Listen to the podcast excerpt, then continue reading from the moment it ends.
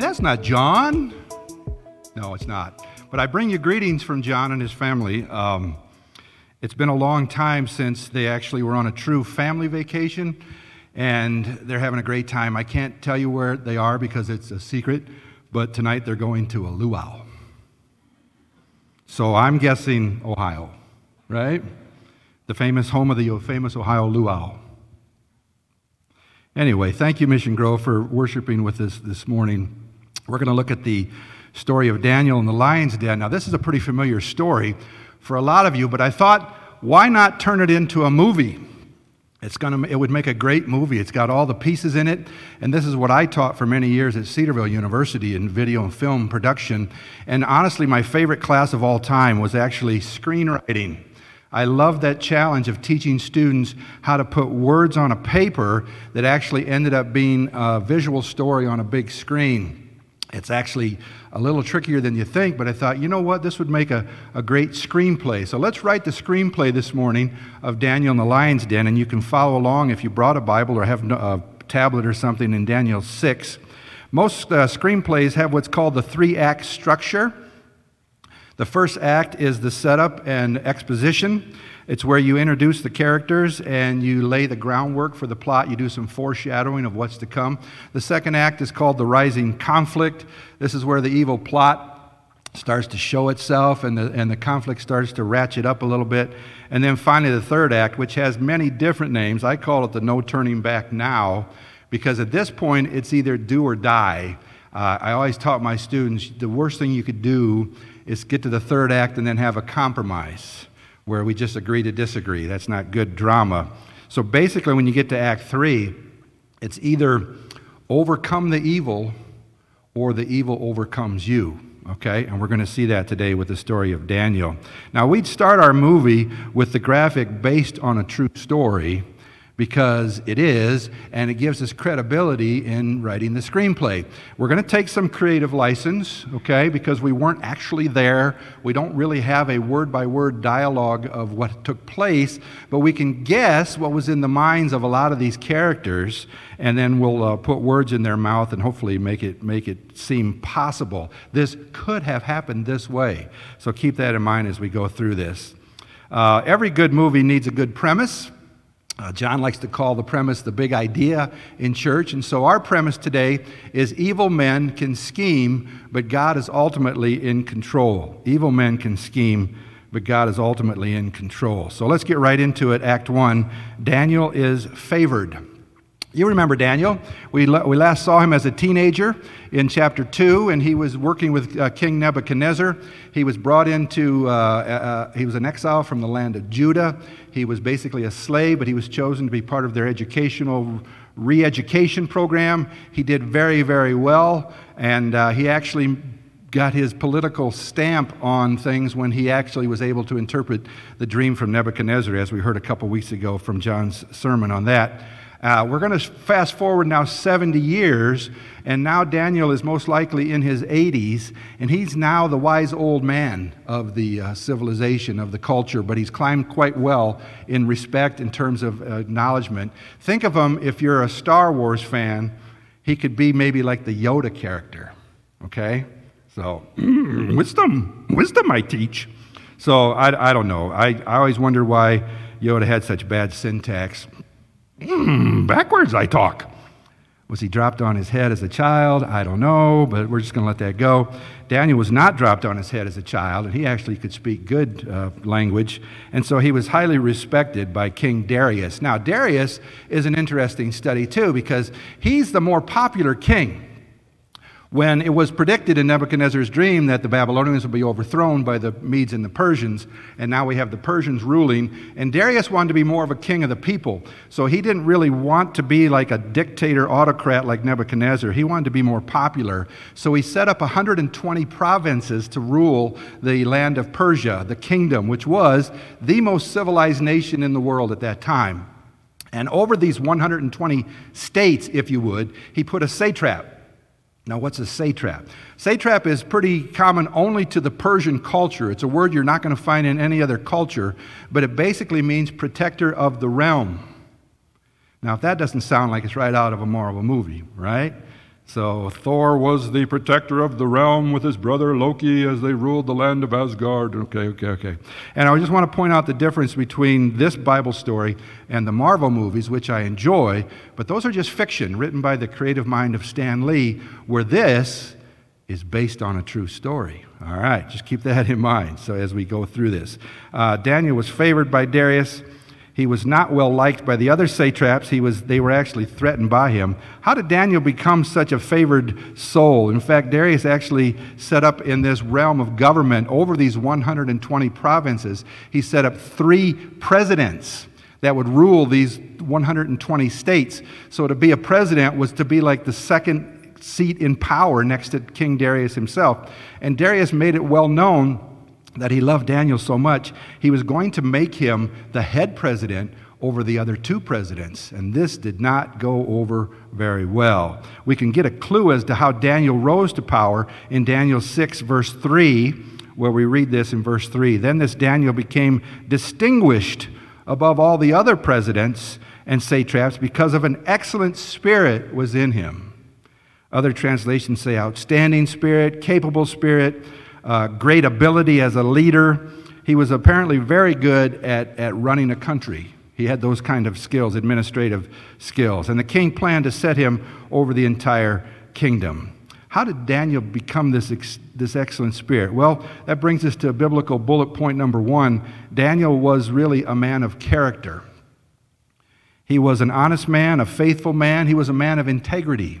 And I know integrity is kind of tossed around today. It's kind of loosely defined with other people, but really, he was the definition of integrity. The English word integrity comes from the word integer, which is a whole number, versus being like a fraction or a divided.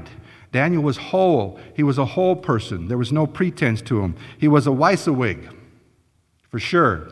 Anybody know what a WYSIWYG is? I'll start, you finish. What you see is Thank you. What you see is what you get. That was Daniel. No pretense, no mask, no pretending. Uh, he says what he means, and he means what he says. Good men want to be like him. Evil men seem to be threatened by him. And to describe the opposite of that, the opposite of integrity, we could go to the D section of the dictionary where you'd find words to describe the other satraps devious, deceitful, dishonest, double minded, duplicitous, defrauding. These are the colleagues, these are the co workers that Daniel had to put up with, which brings our screenplay to Act 2. Daniel was framed. Now, the other satraps were threatened by Daniel. They didn't want to be ruled by Daniel, the Hebrew, the exile. Uh, and so they, they formed a plan. They said to themselves, There's got to be, this guy is too good to be true. He's just, there's got to be something there. There's got to be some skeletons in his closet. Let's go find them. And so they bugged his house, and they, well, I don't know, they didn't really have electronic devices. I don't know, maybe they threw bugs into his house? No, probably not.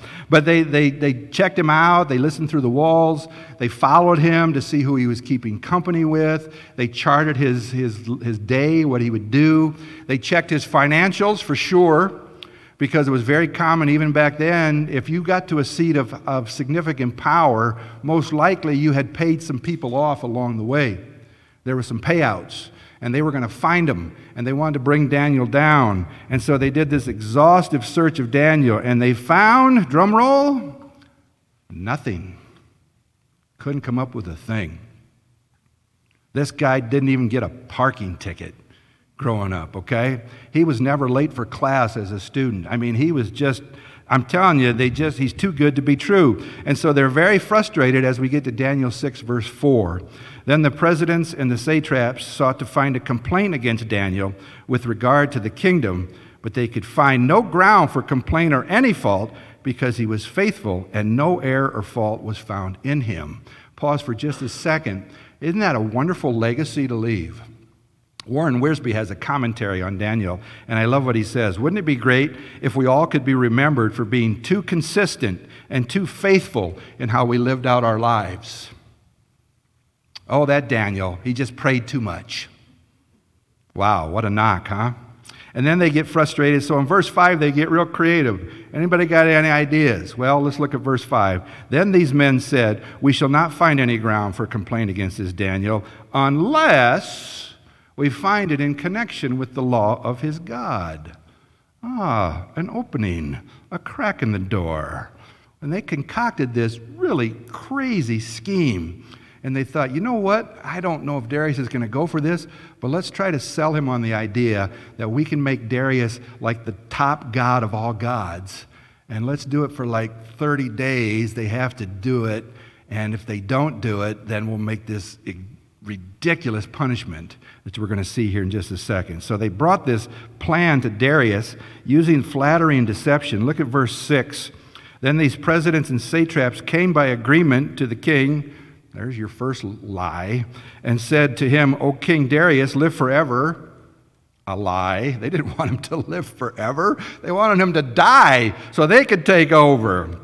The prefects and the satraps, the counselors and the governors are all agreed. Really? All of you?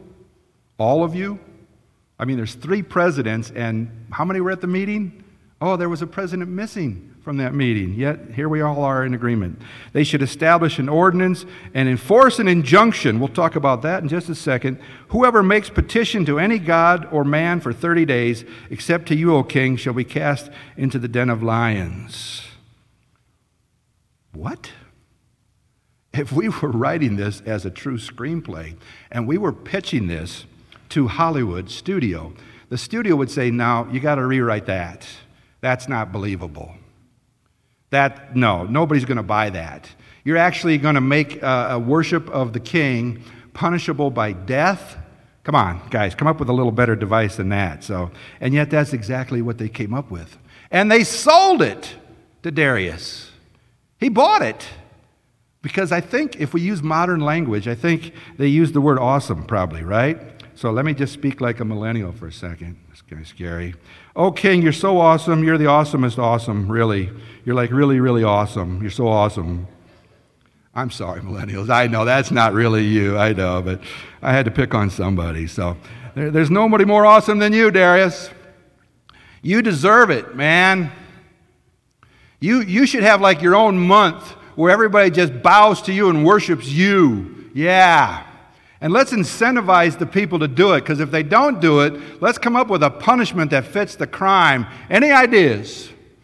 How about, uh, yeah, in the back, a fine. A fine, pff, no, they're, they're poor people. They're not going to pay a fine. They'll throw them in jail. Big deal. What else? What else we got? Lashes by a whip. Oh, that's pretty good. I like it. I like it. It's got potential. We'll write that down. All right. Hashish, you got an idea, right? Den of lions. Throw them in a den of lions and let them be eaten to death. Yes, that's the perfect punishment for this perfect crime. Is it? Really?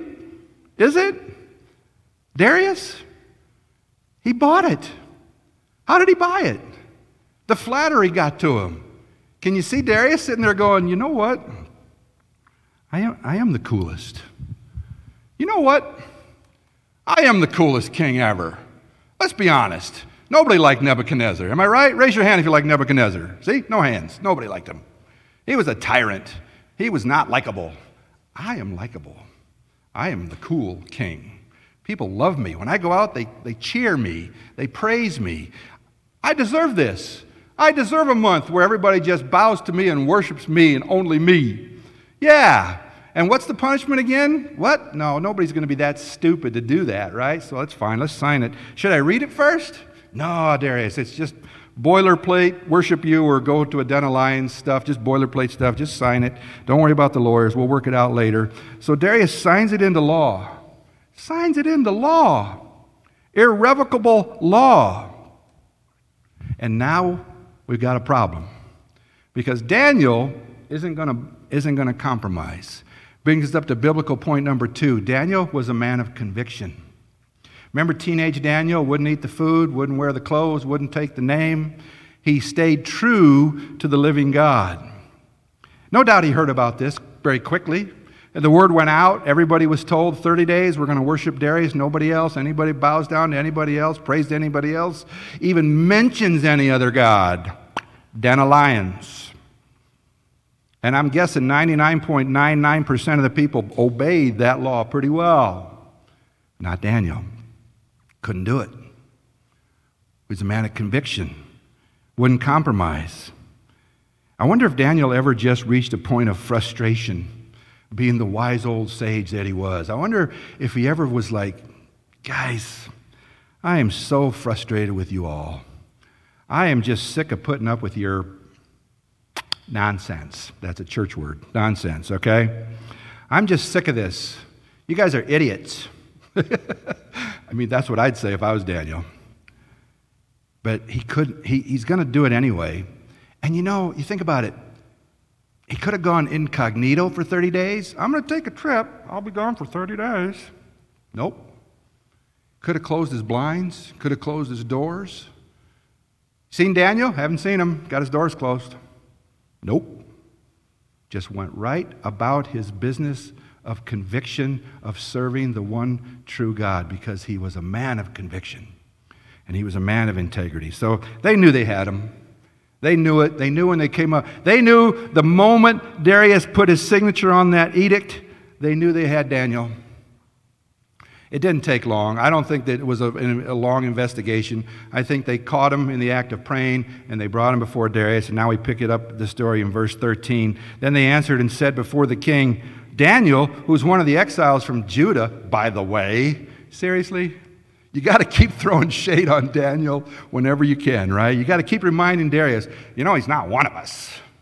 Doesn't think like us, doesn't behave like us. He's not one of us anyway, so you know what he did? You know what he did? Hey, you know what he did? Well, he pays no attention to you, king. That's another lie. He pays no attention to that injunction you've signed. That's actually true. But he makes his petition three times a day. Oh, what a criminal! What an outlaw! Prays three times a day. If he prayed once a day, eh, we might just scold him. But no, he prays three times a day. Let's just kill him. Okay. It doesn't make any sense. Now we get a true sense of Darius' relationship with Daniel. And we're going to do it using what we call the Hitchcock dolly. Let me teach you a film term. A dolly is when you move the camera in very quickly on a close up to somebody's face. Alfred Hitchcock started this movement, and he's one of the greatest early directors we ever had. He would use it like in a court of law, where the witness was about to reveal the true murderer, and so then he's about, and the real killer is, and then they would dolly in on the face and get a close up as he'd say the line of who was guilty. Okay? So we, we put that dolly on Darius now as we go to verse 14. Let's take a look at verse 14. Then the king, when he heard these words, which was much distressed, and he set his mind to deliver Daniel, he labored till the sun went down to rescue him. Darius loved Daniel, loved him, no doubt about it, thought highly of him. Absolutely. He was going to make him the second in command of the greatest civilization in the world. Think about it. Going to make him his number two. Wow. What have I done? There had to be a moment where Darius is like, What have I done? I did not see this coming. And he set his mind to changing it. Can't change it, it's in law. It's irrevocable. Wow. Can you picture the scene? Harsh lighting, emotional music, tearing up. What have I done? How stupid am I? And then he says something real curious in verse 16. Look at 16. He says, But may your God, whom you serve continually, deliver you. Hmm, interesting. Kind of like, kind of like Han Solo in Star Wars. Remember that point where Hans didn't buy into any of this Jedi stuff, the Force stuff, the just give me my money, let me go stuff? But yet, when they were going into the big battle at the end of episode four, he turns to Luke and he goes, Hey, Luke. May, may the Force be with you. What? What's that, Hans? What'd you say? He said, May the Force be with you. All right. He's one of us, right? Well, that's Darius. May your God, whom you serve continually, he recognizes that deliver you. Wow. So Daniel's brought to the lion's den, but before we get there, there's a technique in screenwriting that's called parallel storylines. Think of it as train tracks, where you have two stories going together at the same time, but eventually these stories are going to intersect with each other. In fact, it's not uncommon in a screenplay to have three parallel storylines going, and that's what we have here. We have Daniel going into the lion's den, we have Darius uh, just distressed and anguished about it, trying to figure a way out, which he can't. And then we have the satraps over here, other side of the city. And you know what they're doing? They're throwing a party. Oh man, this is the greatest day ever. Ding dong, the witch is dead. We have got him. We are going to kill our, our biggest political enemy, and it's not even against the law. We're doing it under the law. There's not even going to be an investigation. We don't even have to form a crew of assassination. We don't even have to take him out and disappear him. This is, this is, we can do this in public because we got King Darius decided into law. That's the evil laugh, by the way. They are having such a great time. They are throwing a party at the biggest mansion of the satraps they knew. And there's music, and there's too much drinking going on, and they're making jokes, and they're toasting each other, and they're mocking Darius for being so stupid and so gullible, and they're making jokes about the Hebrew. Do you think the lions will fight over who gets the biggest piece? Do you think you know he's a Hebrew? Do you think they have a problem eating kosher meal on Friday? this is so funny. All that while Daniel's being thrown into the lion's den, which brings us to Act 3 no way out. Here's Daniel facing off with these hungry lions. Now, we don't really know what happened because the author himself doesn't even tell us what he went through to be there. Doesn't really spend any time on it in the scriptures, which is amazing to me. But we are taking some creative license so we can figure it out. But here's the problem Growing up in Sunday school, I'm going to show you this is the picture of what most people think of lions. Right? I remember in Sunday school the flannel graph, and they had Daniel sitting there petting the lion. Oh, pretty lion, pretty lion. Who's a good boy? Who's a good boy? You're a good boy. I don't think so. I think the lions look more like this scary really scary. Remember, the Bible talks about how the devil is the lion going about seeking whom he may devour. I think that's exactly what we had here. Lions were circling Daniel all night and they were just growling. The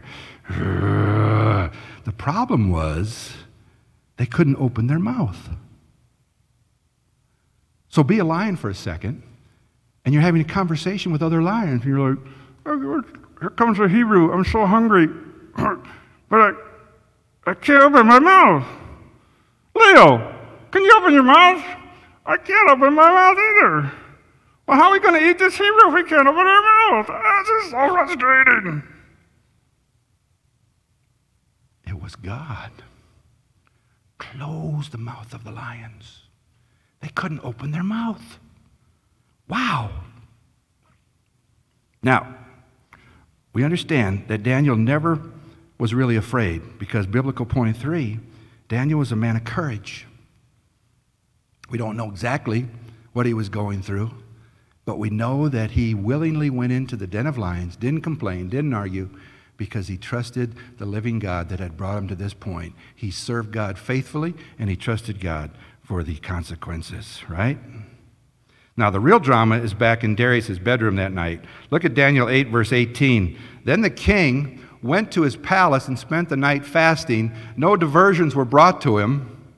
Concubines, sorry. And slept, and sleep fled from him.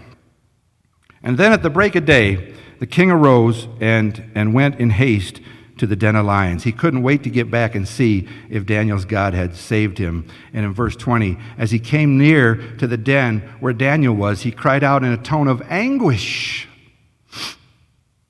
He may have just sacrificed his friend. And the king declared to Daniel, Daniel, servant of the living God, has your God, whom you continually serve, been able to deliver you from the lions? Daniel? Daniel, are you alive? Are you alive? Long pause. I'm reminded one of my favorite movies, had to throw this in. It's from Apollo 13. Anybody see Apollo 13? Tom Hanks, directed by Ron Howard. Wonderful movie. Good family film. True story, by the way, based on a true story. There you go. It's the space shuttle, or the spacecraft that was supposed to land on the moon, part of the Apollo mission, going to the moon. Explosion in the main capsule. They had to jettison the main capsule and go into the lunar module and try to put the lunar module back to a place where it could travel back to Earth. It was no longer, shall we land on the moon? Now it was, a, can we even bring these astronauts back alive? And it was, a, it was a miraculous story of engineering and how they pieced the thing together and had enough oxygen to get them back to Earth. But eh, they reached the scariest point because now they had to re enter the Earth's atmosphere. And if you know anything about space travel, coming back into the Earth's atmosphere is the scariest time of all. Because when you hit the Earth's atmosphere, it creates a lot of friction and a lot of heat. And if you don't enter at the right angle and the right trajectory and the right speed, you'll actually burn up. You'll burn alive. And so here we have the astronauts entering the atmosphere and they lose radio transmission with Houston because of the atmosphere. And they're going to be out of contact with Houston for at least a minute and a half. That's normal. Two minutes, that's not bad.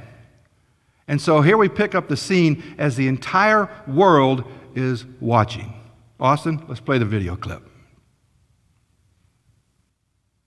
Odyssey, this is Houston. Do you read me?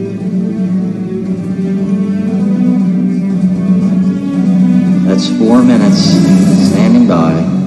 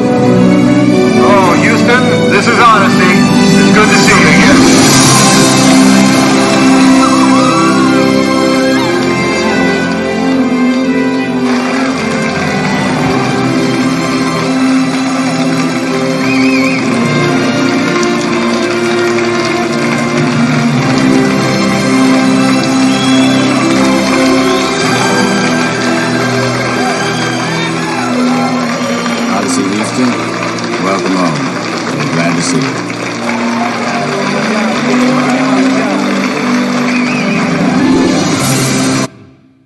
Anybody else tearing up?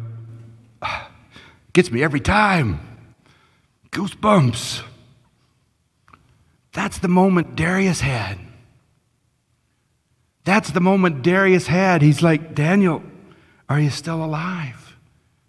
In verse 21, Daniel says to the king, O king, live forever. Darius, Daniel. Daniel, you're alive. Daniel is alive. You guys, Daniel is alive as God saved him. And the words Daniel uses are important. He says, O king, live forever. Daniel is not blaming Darius for being in the lion's den. He knows it wasn't him. My God sent his angel and shut the lion's mouth, and they have not harmed me because I was found blameless before him, and also before you, O king. I have done no harm. Daniel is, I'm, I'm loyal to you, Darius. You're my king. I will serve you faithfully, but I will worship my God first and foremost. Daniel, faithful to the one true God, loyal to King Darius. But now, we go to the other parallel storyline.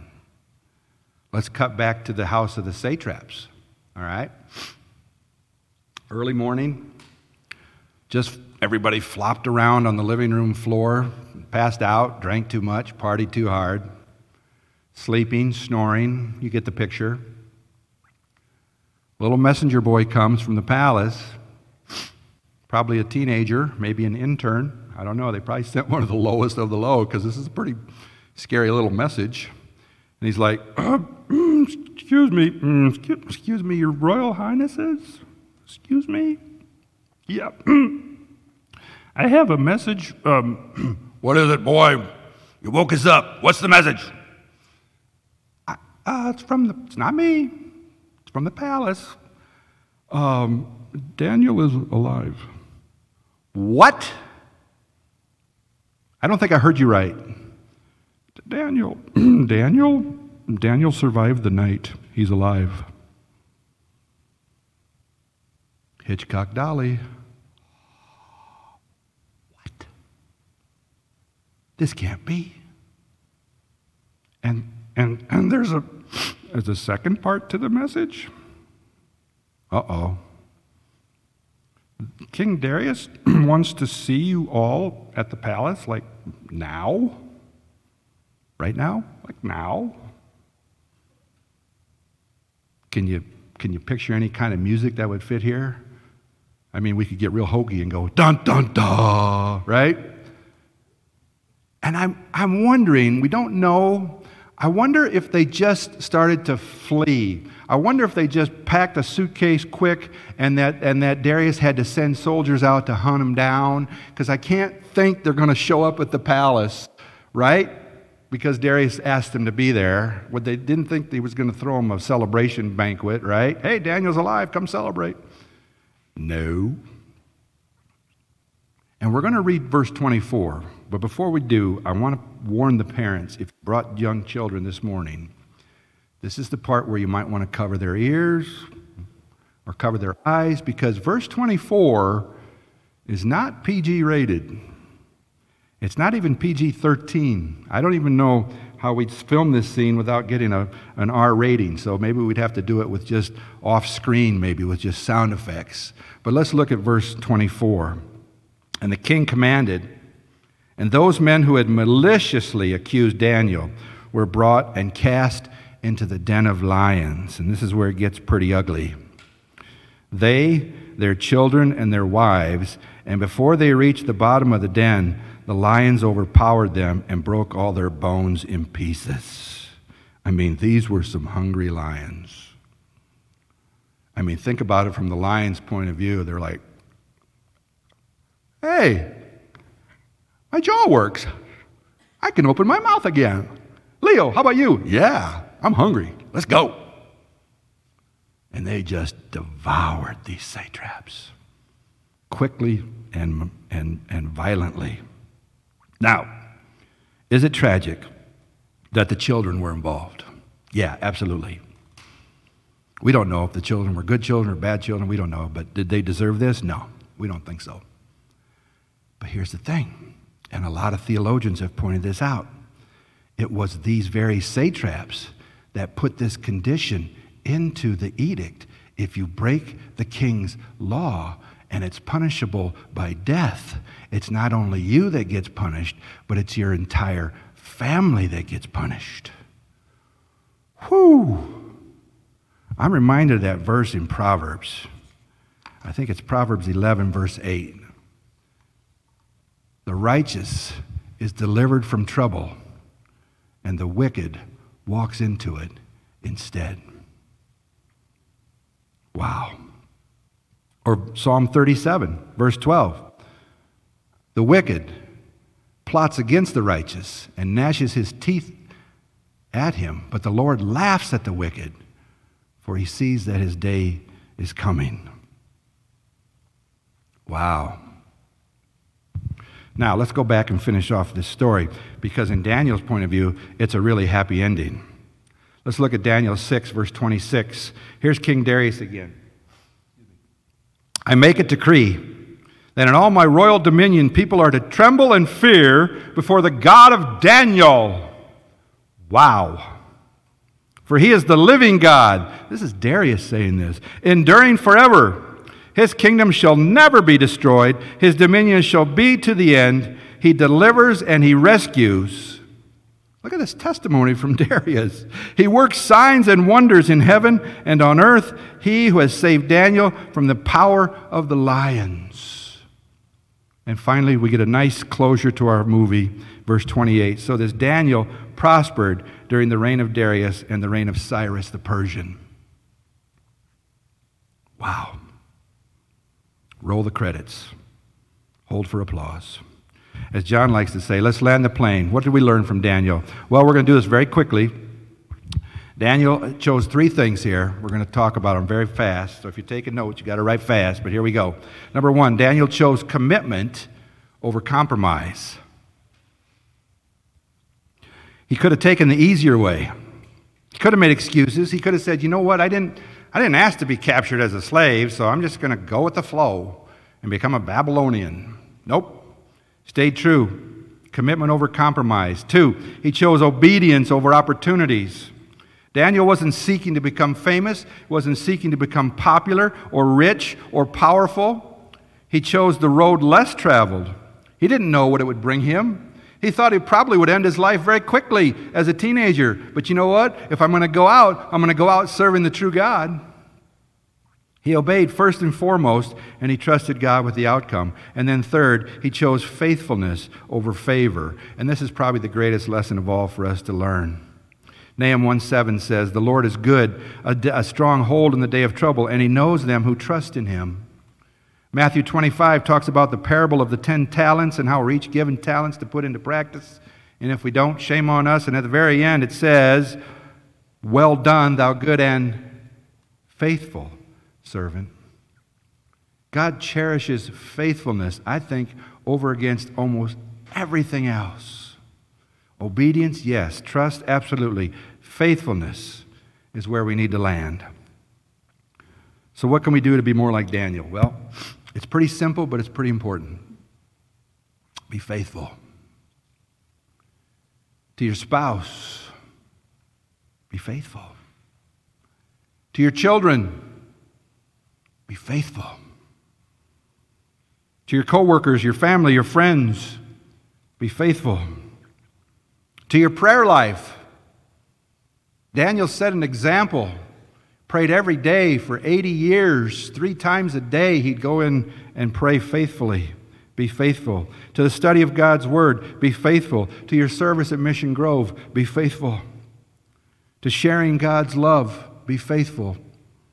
And finally, in your relationship with Jesus Christ. Cultivate that relationship every day.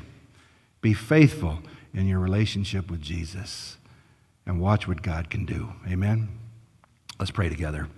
Heavenly Father, we thank you for your word. We thank you for this just amazing example of a man who has put you first, who has sought you first. Like Matthew 6:33 says, he sought you first, your kingdom and your righteousness, and he trusted you for everything else. Heavenly Father, may we be like Daniel. May we go out today, tomorrow, this week, this month, and just be like Daniel and be found faithful in our worship of you, in our service to you, and in our trust of you. Jesus, that's our prayer this morning. Thank you for the opportunity now to share this in communion and to remember what Jesus has done as he gave his life for us, that we might have life and have it abundantly. For it's in Jesus' name we pray and thank you. Amen.